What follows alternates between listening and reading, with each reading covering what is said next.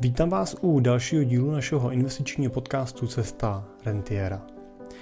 Dnešní díl bych chtěl zaměřit na téma dětí a konkrétně to, jak vlastně děti vzdělávat a připravovat na to, aby byly jednoho dne schopní nejenom se sami o sebe finančně dobře postarat, ale aby byly vlastně připravení i na to, že jednoho dne se budou muset vlastně postarat i o majetek, který po vás jednoho dne zbyde a ten často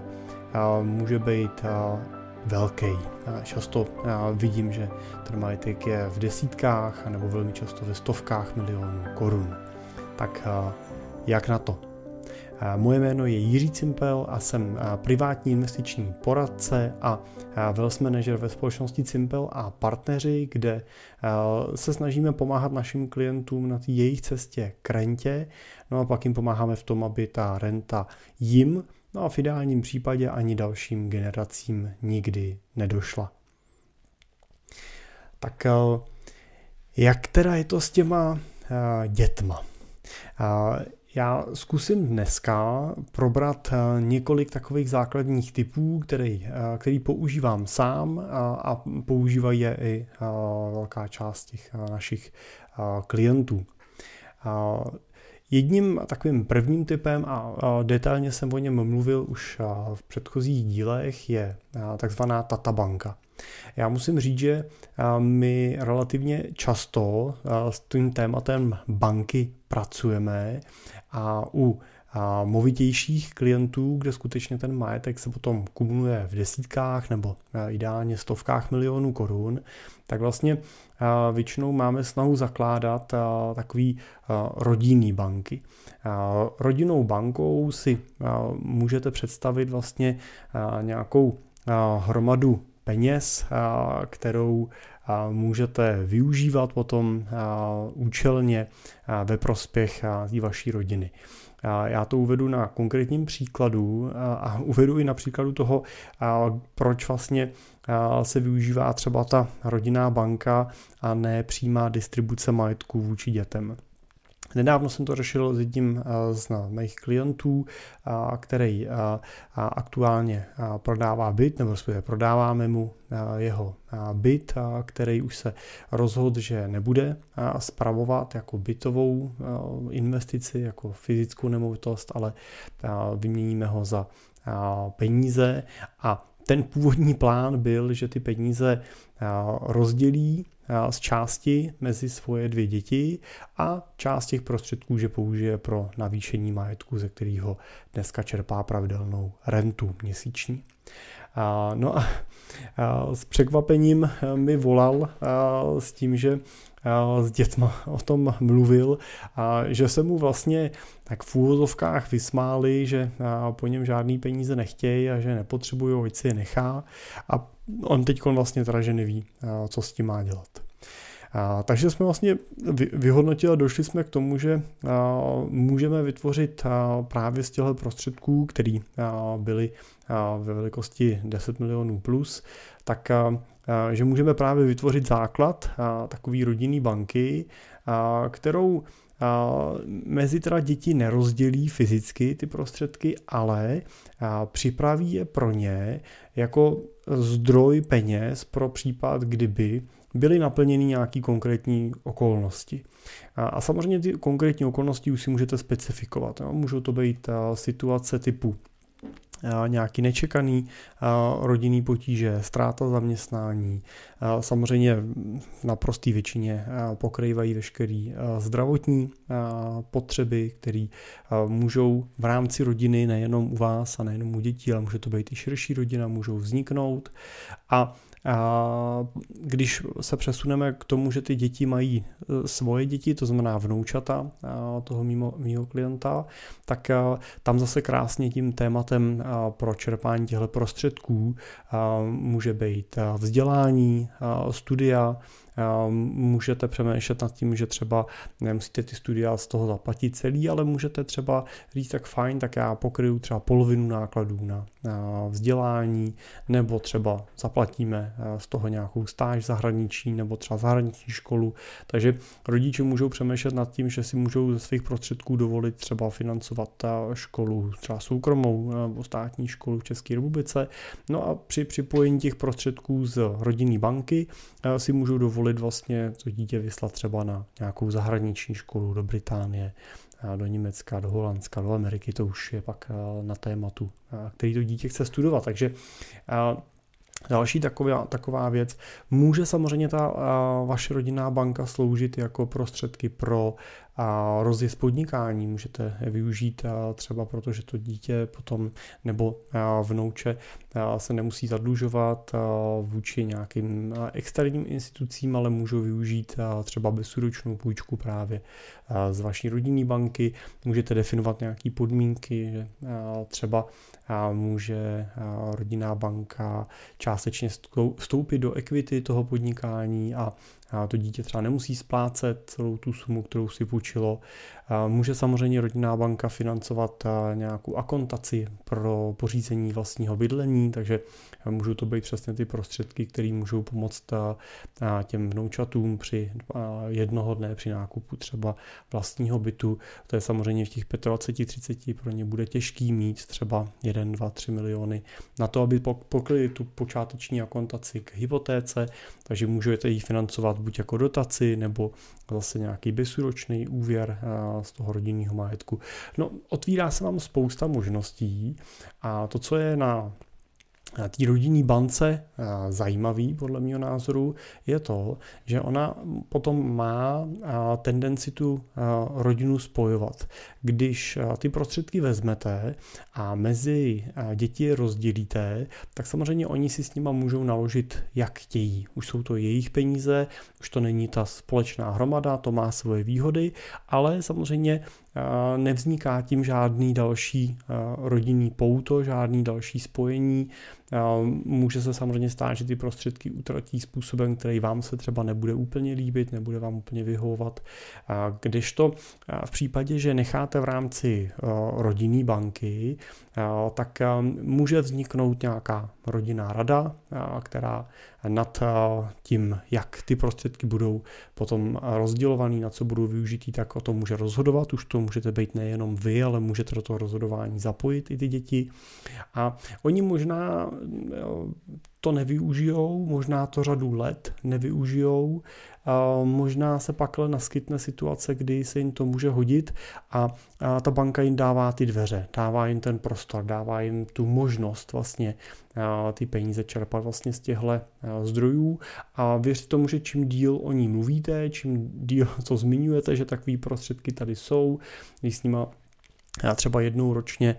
vyhodnotíte to, jak se dařilo v rámci rodinné banky, jaký peníze jsou k dispozici, zase připomenete, na co se dají použít, tak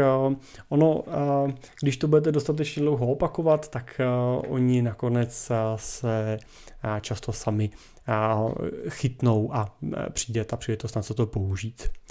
Tak to je téma, o kterém samozřejmě můžeme natočit ještě samostatný díl, protože samozřejmě můžete pak přemýšlet, jak takovou rodinnou banku strukturovat, aby mohla fungovat i dál, i ve chvíli, kdy tady třeba vy jednoho dne nebudete. Těch nástrojů k tomu je celá řada, od nějaký korporátní struktury až třeba po nějaký svěřenský fond a tak dále. Ale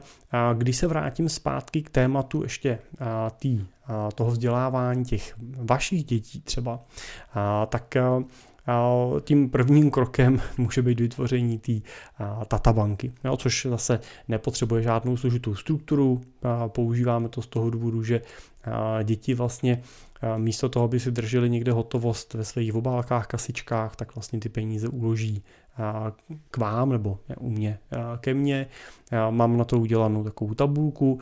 Oni vlastně jednou měsíčně přinesou, do té tabulky si doplníme, kolik peněz tam na začátku měsíce měli, kolik peněz do té databanky v tom daném měsíci vložili, to znamená přivložili nějaký peníze nebo naopak vybrali si nějaký peníze ten zůstatek potom vkladu nebo výběru, tak vlastně úročíte nějakým procentem. Já to úročím třema procentama za měsíc, takže je to samozřejmě atraktivní úrok, aby děti vidí nějaký přínos, je to rychlý takový ty, to úročení, takže si musí sami spočítat, kolik jsou ty 3% z té částky, to si tam zase napíšou, takže najednou vidí, že třeba mají na účtu u vás, té databance, že mají 10 tisíc korun,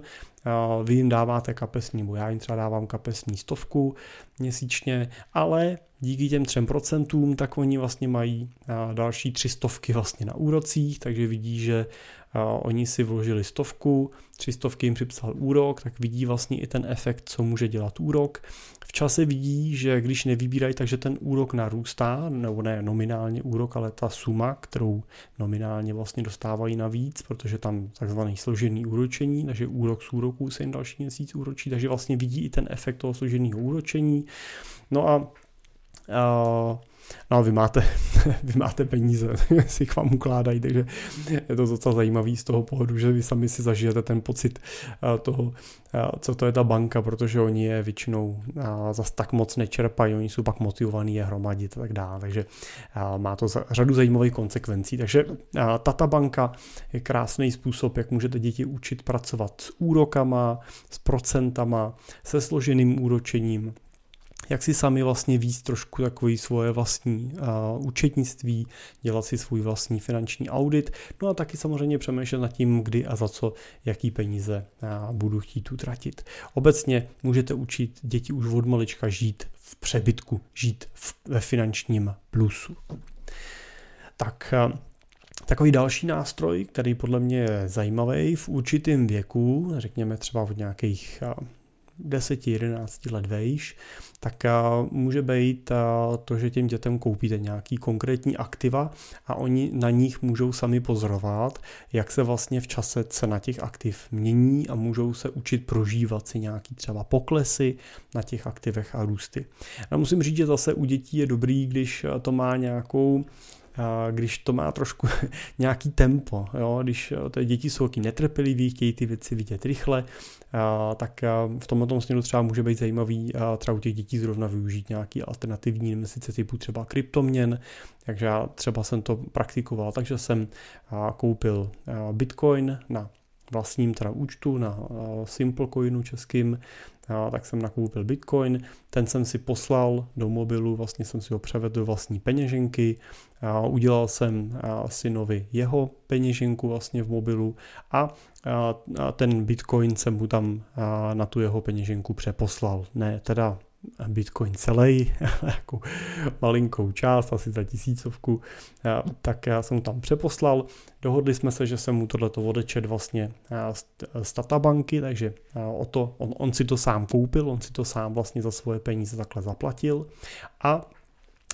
teď má vlastně ty aktiva sám fyzicky vlastně na, ve svém mobilu. Takže to se mi zdá zajímavý třeba oproti akcím, které ty děti nemůžou úplně držet vlastně sami, musí to držet přes vás na nějakým účtu a tak dál. Tak u těch kryptoměn opravdu to může mít sám na svém mobilu, na svém účtu obchodovat, nebo obchodovat s tím neobchoduje, ale ale když se na to podívá, tak vlastně vidí, co to konkrétně u něj dělá. Takže to si myslím, že je třeba zajímavá, zajímavá cesta, zajímavý způsob a samozřejmě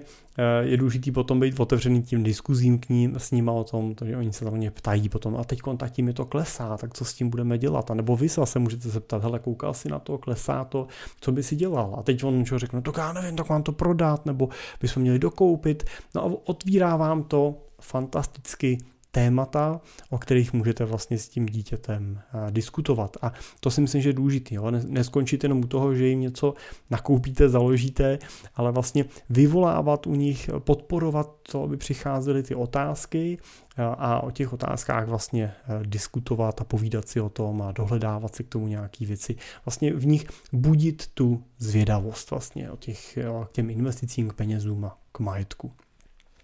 Tak, a pak takový další téma, který já třeba moc rád používám, jsou hry.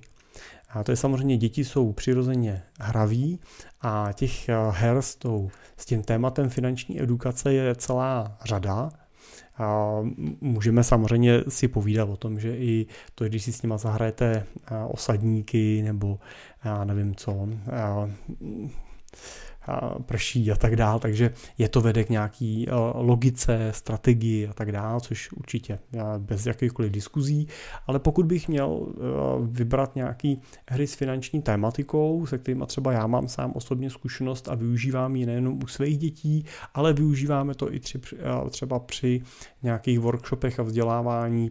pro děti našich klientů, tak jsou to tematicky třeba cashflow kvadrant, ten je takový známý. Neúplně známý je to, že se dá využít v různých věkových kategoriích, takže takový ten klasický cashflow kvadrant od Roberta Kiyosakiho je většinou pro děti trošku starší, nebo řekněme, já bych, já bych osobně typoval třeba od 13-14 let vejš, protože už si tam musí víc nějaký rozvahy a, a vyplňovat si, a vyplňovat si a vlastně ty příjmy výdaje a tak dále těch svých karet, což třeba ty menší děti pro ně může být složitý, ale existuje vlastně cashflow kvadrant pro děti, myslím, že se jmenuje cashflow kvadrant dítě, a ty moje děti třeba to milujou a, chtějí to hrát opakovaně. Je to jednoduchý, a jde vlastně a hlavně o to pochopení té logiky nějakých pasivních příjmů, co to je aktivum, co to je pasivum. Na to ta hra opravdu funguje moc pěkně. A, takže cashflow kvadrant pro větší klasický, pro menší děti, a ten a pro děti, ten cashflow, cashflow dítě se mi se jmenuje ta hra. Je to deskovka klasická. Moc hezká hra je hra, která se jmenuje Finanční svoboda. Je to česká hra od společnosti KFP, který ji vyvinulo a, a využívala se vlastně pro trénink finančních poradců nebo se používala pro trénink učitelů pro výuku finanční gramotnosti. Hraje se ve školách, my ji třeba používáme na workshopech i třeba ve školách, když jsme taky hrajeme s dětma, anebo ji hodně hrajeme právě s klientama nebo s jejich dětma při workshopech workshopech. A Tahle hra je unikátní v tom, že vlastně simuluje to český prostředí, simuluje vlastně život běžného člověka, většinou se hraje od 30 do 60 let a pasuje vás jako hráče do role finančního poradce, to znamená nehrajete sami za sebe nebo nehrajete za tu rodinu, ale hrajete za poradce, který k té rodině přichází jednou za tři roky, vyhodnocuje s ní vlastně, kolik našetřili za ty tři roky peněz a dává jim nějaké doporučení, to znamená doporučuje, co s těma penězma mají dělat. A může pohybovat s měsíčním cashflow, to znamená, může si sjednávat různý spoření, hypotéky, brát si půjčky, a může si udělat penzíko, stavebko, může se pojistit a, a samozřejmě může utrácet tu hotovost, kterou za ty tři roky našetřil, to znamená, může za ní kupovat typicky nějaký cený papíry. Takže vlastně na té hře je krásný, že si vyzkouší to dítě, nebo vy sami si můžete vyzkoušet, co vlastně s těma penězma uděláte. Jestli si je necháte ležet v keši, nebo jestli za ně koupíte nějaký peněžní trh, koupíte za ně dluhopisy, nebo koupíte akcie. A pak samozřejmě hodama kostek se simuluje vývoj toho finančního trhu. Musím říct, že teda velmi velmi reálně se ten vývoj simuluje právě na tom tříletým cyklu, na tom, když bychom teda brali v ideálním případě, že ten klient se na to tři roky nedívá a podívá se na to až po těch třech letech, když vy přijdete, tak to odpovídá velmi té realitě toho, jak se ty finanční trhy hýbou. Takže je to pěkný, děti v průběhu toho prožívají různé emoce. Musím říct, že jsem měl pocit, že je taky jsem si říkal, to až třeba od nějakých 12-13 let, ale vlastně mladší dcera devítiletá je úplně do té hry taky zase zblázněná, chce hrát furt do kolečka. Já jsem vlastně udělal jenom to, že jsem třeba vypustil některé složitější produkty typu pojištění, který jsem jí do toho nemotal, ale jinak vlastně se vším ostatním pracuje a v podstatě během první, druhé hry už okamžitě pochopila, co má dělat, jestli se jí vyplatí držet peníze nebo radši koupit nějaký ty akcie a tak dál. A je to, je to, je to teda i jako zábavný vlastně u toho sledovat a zahrát si to sám s nima. Takže tahle hra se jmenuje Finanční svoboda, takže je to zase desková hra, No a nebo samozřejmě klasické hry typu třeba Monopol, nebo máme Felixopolis, což je od Raiffeisenky, jaká kdysi jsme získali někde hra v podstatě na principu monopolů, kupujete ulice, měníte mezi sebou, dražíte a tak dále, takže zase si ty děti sáhnou na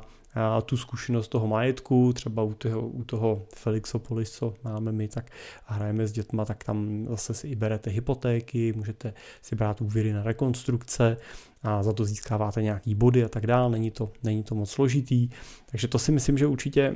je jako perfektní věc, prostě jak ty děti nenásilnou formou vlastně připravovat na to, co je v tom životě taky trochu čeká, nebo pěkná hra na to byly peníze, nevím, jestli se dá ještě dneska sehnat, ale zase hra, kde se vyvíjely trhy, kupovali jste cený papíry, takže těchto těch simulací je celá řada, možná sami doma nějakou takovou hru máte a určitě stojí za to s dětma tyhle hry hrát. Co bych ještě doporučil, tak jsou knížky samozřejmě. Já jsem teď nedávno na nějakém klubu, kde jsem byl eh, s kolegama, jak jsme na tohle téma otevřeli, jak děti, vlastní děti vzdělávat ohledně financí. A, a kolega jeden, když jsme otevřeli téma knížek, říkal, no určitě, to je super, a dětem bych pořídil inteligentního investora nebo osobní finance, to je česká knížka od Petra Sidovýho, který bych zase teda doporučil určitě k přečtení, ale ne dětem ani inteligentní investor, ani osobní finance, tak to, když dáte do ruky 12, 13, 14 letýmu dítěti, tak to na, spíš jako odradíte. Musíte samozřejmě uvažovat realisticky a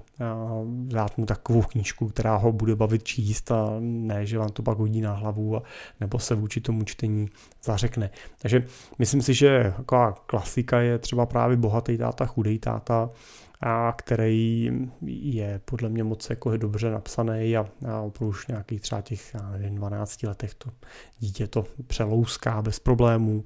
A I s, a s menšíma dětma tak a, a jsem rád čet a vracím se k té knížce. Knížky třeba a, Kam se poděl můj sír,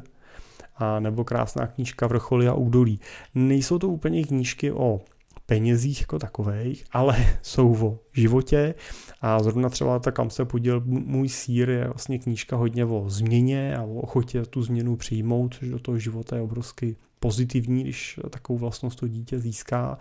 Je to popsaný na příběhu dvou myšek a dvou uh, lidiček, Leně a Beňa, který se pohybují bludištěm. A opravdu se míče s dětma několikrát, vraceli jsme se k tomu, oni pak si o tom vypráví, je to jako, jako vtipnou formou psaný, tak to si myslím, že třeba je určitě něco, když sáhnete po takovéhle knížce, tak nesáhnete vedle. A Možná jeden tip, pokud třeba to čtení není úplně něco, k čemu se dokopete s dětma, nebo oni sami třeba tolik nečtou, tak eh, pokud jezdíte autem, eh, tak eh, ideální může být audioknížka. Já třeba s dětma vlastně naposlouchám hodně knížek, protože my teda dojíždíme vlastně do města každý den, takže strávíme třeba půl hodinu na cestě do, do školy, tak vlastně opravdu jako si za ten měsíc těch audioknížek poslechneme klidně víc, no, nám to vychází a, a třeba ten bohatý táta, chudý táta určitě v audioknížce je, poslouchali jsme ho a zase je to něco, co s nima klidně můžete pustit znova, oni si to ani nevšimnou, že už to, že už to slyšeli, takže a k tomu se rádi vracíme a zase ten výběr je tam obrovský, takže to si myslím, že je dobrý téma knížky. A, a když bych to uzavřel a, nějakým závěrem, tak bych řekl, že to, co je důležité, je i přemýšlet nad tím, že a pokud třeba jste podnikatelé, máte firmu, je vám dneska 40, 50, máte děti ve věku řekněme 10 až 20 let, tak Často na ty děti mají podnikatelé tendenci pohlížet jako na ty budoucí ředitele té firmy, na ty budoucí zaměstnance v rámci té firmy, na ty jejich následovníky, který po nich převezmou tu štafetu. A dívají se na to tím svým pohledem vlastně člověka, který si to všechno oddřel, který tu firmu vybudoval, který v ní pracoval těch často 12, 13, 15 hodin denně, soboty, neděle, byl takovým tím pyžamovým tátou, který ráno, když odcházel, tak by byli ti v pyžamu a večer přicházel, tak už zase byli v pyžamu. A, a je dobrý si uvědomit, že to tak nemusí být u těch vašich dětí. A to z několika důvodů. A ten jeden je, že to tak oni třeba vůbec nemusí chtít a často to tak je, že právě po nějaký zkušenosti, zkušenosti vaší nebo to, potom jejich dětství vlastně vyhodnotili, že takhle třeba žít nechtějí. No a druhá věc, že často to je tak, že i třeba klienti se na to, nebo ty podnikatelé se na to dívají, takže nechtějí ty děti úplně tlačit do toho, že musí po nich převzít firmu, naopak snaží se je víc k tomu, aby si našli nějaký svůj smysl života, něco, co je bude bavit. Řada podnikatelských dětí potom jsou děti, které jsou třeba humanitně orientovaný, protože prostě mají tu příležitost a jsou i rodičema, vlastně mají ten prostor vlastně se věnovat třeba nějakým umění, takže často jsou umělci, hudebníci, malíři, učitele, doktoři a tak dál. A úplně vám do toho vašeho biznisu, třeba který děláte, výrobní a tak dál, zpátky nesednou. To ale neznamená, že jsou pryč ze hry. To je strašně důležitý. Jo? To, že to dítě nebude ředitelem té vaší fabriky, ještě neznamená, že s ní vlastně nebude mít nic společného a že byste neměli přemýšlet nad tím, jak ho na takovou roli připravit. A zaplať pámbů je to téma, který se už v českém prostředí víc a víc vlastně otvírá a ozývá. Už to není tak, že když ho s klientama otevřu, že by to pro ně bylo jako překvapující informace, ale často řeknou, jo, já jsem nad tím takhle přemýšlel a jak to udělat a jak nad tím přemýšlet a jak ty děti teda k tomu výst. A to je vlastně uvědomit si, že to ne, nemusí to být tak, že to dítě rovná se podnikatel, rovná se exekutivní pracovník u vás ve firmě, ale že to může být tak, že to dítě se vůbec nerovná roli podnikatele a že vůbec není vhodný na to třeba, aby mělo nějakou exekutivní funkci u vás ve firmě,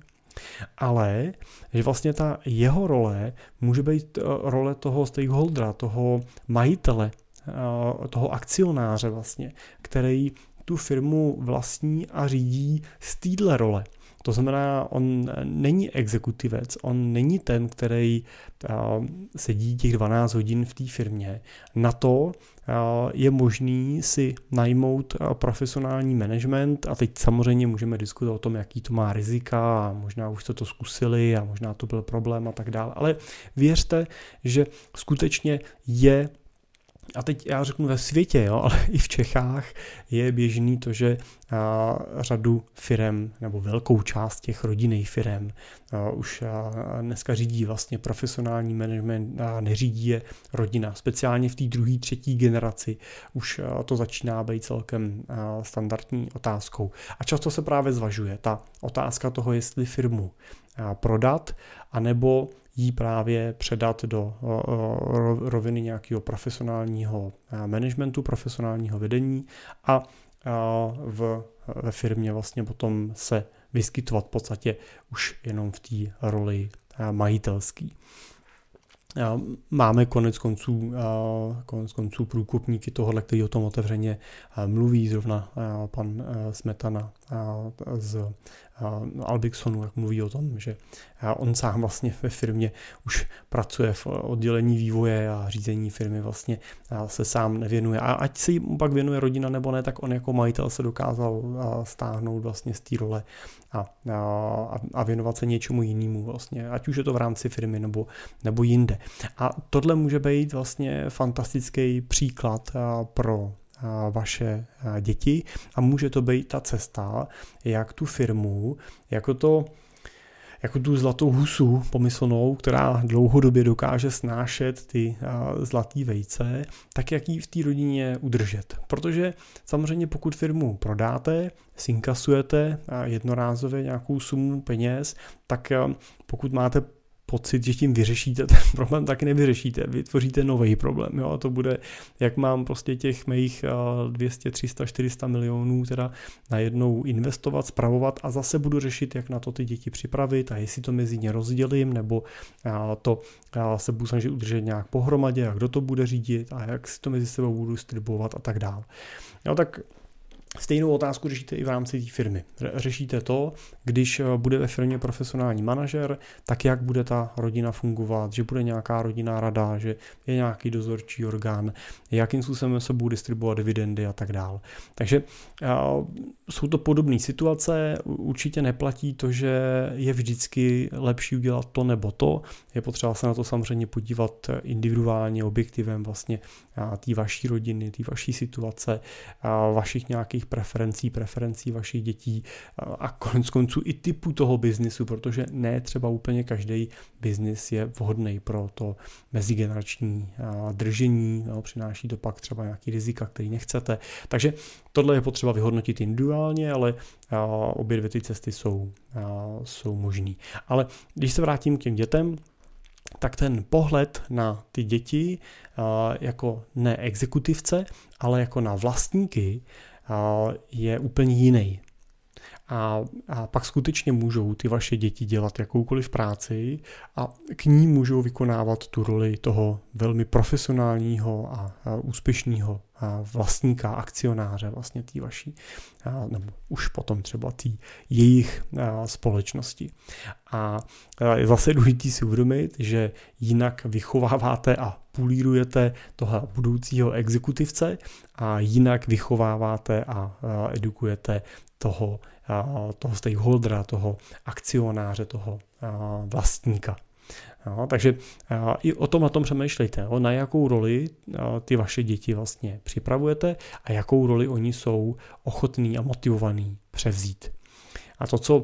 vždycky platí, jsou, jsou dvě věci. A tou první je upřímná a otevřená komunikace. Mluvte s dětma o penězích, mluvte s nimi o tom v jejich fázi, ve které jsou, na úrovni, který jsou, ale nedělejte z peněz tabu. A to je samozřejmě, děti se často ptají na témata, a kolik stálo to auto a kolik vlastně vyděláváme a co to je ta hypotéka,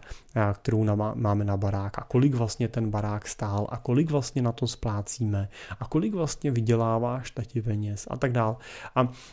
tyhle otázky buď můžete zabít můžete zabít eh, odpovědí typu a to, to toho ti nic není a o tomhle se nemluví a to a, jo, svou je to, že toto dítě někde potom vyslepičí, ono samozřejmě to někde vyslepičí, s tím musíte počítat, takže dávejte jim takové informace, které vám dramaticky nevadí, že se někdo dozví. A například, když se dítě ptá, kolik stál náš barák, tak a, a to, že to pak někde řekne, nebuďte úplně naivní v tom, že si sousedi nedokážou odhadnout, jaká asi tak byla cena vašeho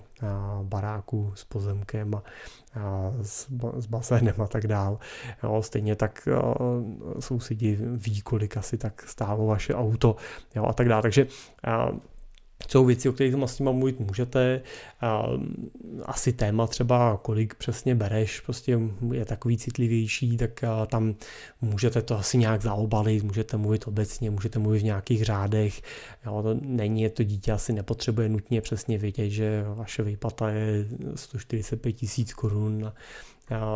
500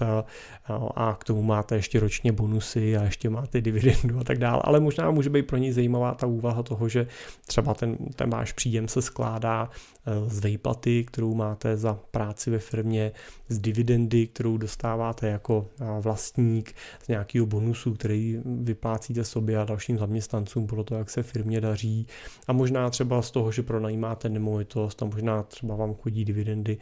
z akcí, který vlastníte, nebo čerpáte rentu z cených papírů. Jo, to, tohle může být zajímavý, ten multistream vlastně ukázat může ten příjem se může skládat z různých vlastně směr, směrů a, a co to přináší, tak jenom tohle vlastně vám může přinést ta otevřená komunikace, když se neuzavřete před tím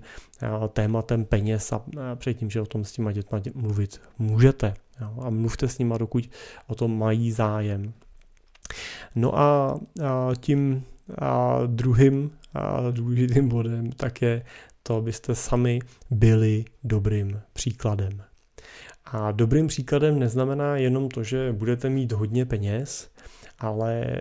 i to, že vlastně ty děti můžou vidět, jak s nima hospodaříte, jak to doma vlastně řešíte, jo, jestli máte jeden společný účet, nebo máte vy s manželkou každý svůj účet, rozdělujete si nějakým způsobem výdaje, jak to děláte, jak o tom přemýšlíte, jak se spolu bavíte o penězích, to být dobrým příkladem ne, nestojí jenom na tom, že si s dětma máte sednout a říct jim, hele, máma to dělá takhle, já to dělám takhle, ale a, je to i o tom, že ty děti vidí, jestli se hádáte okolo peněz, jestli když jedete na dovolenou, tak jestli jste ochotný, když to jako řeknu hloupě možná taky si jste ochotný pustit nějaký chlup, to znamená, jestli jako můžete si dovolit, když prostě máte tu firmu a daří se vám, tak jestli si můžete dovolit jít do pěkného hotelu, jestli um, můžete chodit na večeře, nebo jestli dneška vzpomínám, jak mi klient, jeden z našich velkých klientů, který má majetek v desítkách milionů, vyprávěl, jak si do Chorvatska vždycky zavařejí ty jídla dopředu a nabalí tu autoledničku a, a do hospody tam nechodí, protože to je drahý. No, tak k čemu pak ty peníze jsou a co to dítě učíme. On to dneska už teda dělá jinak, a po, poučil se a po těch letech, co spolu děláme, tak vždycky už jako osla, radostně os, oznamuje, co, co teda, kde, kde teda byli a že už teda tu autoledničku naplní vždycky jenom pivama, protože ty chorvatský, pít, chorvatský piva pít nebude, jo, ale že už do té restaurace teda chodějí a, a že si koupili elektrokolo a tak dále, tak, tak to si myslím, že k tomu patří. To dítě se dívá na to a sleduje sleduje, jestli vám vlastně ty peníze taky do toho života nějakou radost přinášejí. A věřte tomu, že oni pak přemýšlejí nad tím, jestli, jestli ty peníze taky vlastně sami chtějí. Jo, jestli je to tak, že si řeknou fajn a vidím, že táta třeba tvrdě pracuje, že je v práci hodně, no ale taky vidím, že můžeme si spolu potom užít dovolenou ne jednou ročně v létě na týden, ale že třeba jedeme na tu dovolenou čtyřikrát ročně a že se nám tam věnuje a, a že si díky tomu můžeme udělat radost prostě z radu věcí nebo jet na místa, kde kam se třeba jen tak nikdo nepodívá a tak dál. A to,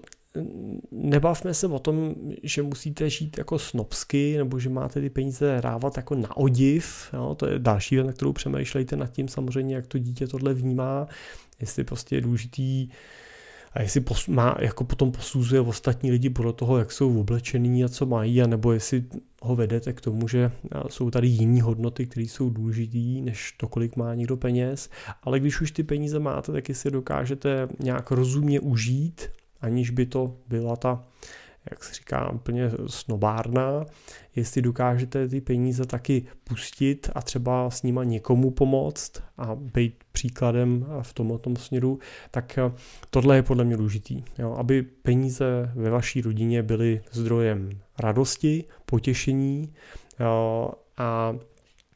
a aby nebyly samozřejmě tou nejdůležitější věcí taky, aby se všechno točilo jenom kvůli, kolem, kolem peněz. Já sám si vzpomínám, že když jsem vyrůstal, tak jsme byli tři sourozenci a zase tak moc peněz jsme neměli. Ne, těžko hodnotit, jestli byl člověk chudej nebo bohatý, ale úplně jako jsme na nějaký vyskakování neměli. A musím říct, že ty peníze byly občas jako tématem nějakých domácích diskuzí, které pro nás jako pro děti byly takový jako stresující. Jak pokud těch peněz máte dost, tak tohle můžete vynechat, ale pozor, ty diskuze můžou často být nepříjemný a přicházet, i když pak řešíte, že jich je moc a právě se dohadujete o s tím spojených. Takže pozor na to, co ty děti vidí a jaký příklad jim v tomto směru dáváte. Protože dobrý příklad je to nejlepší, co jim můžete dát. A to je všechno dneska. Tak doufám, že můžeme téma dětí zase na chvíli uzavřít. Pokud byste rádi rozebrali některý z těch témat, klidně mi napište a, a pokud budete mít zájem, tak můžeme udělat nějaký díl speciálně, třeba právě o těch rodinných bankách a tak dále, protože je to téma hodně jako živý a my s ním často pracujeme, často u těch našich investorů využíváme. No a teď už vám teda poděkuju za pozornost a, a budu se těšit brzo u dalšího dílu zase naslyšenou.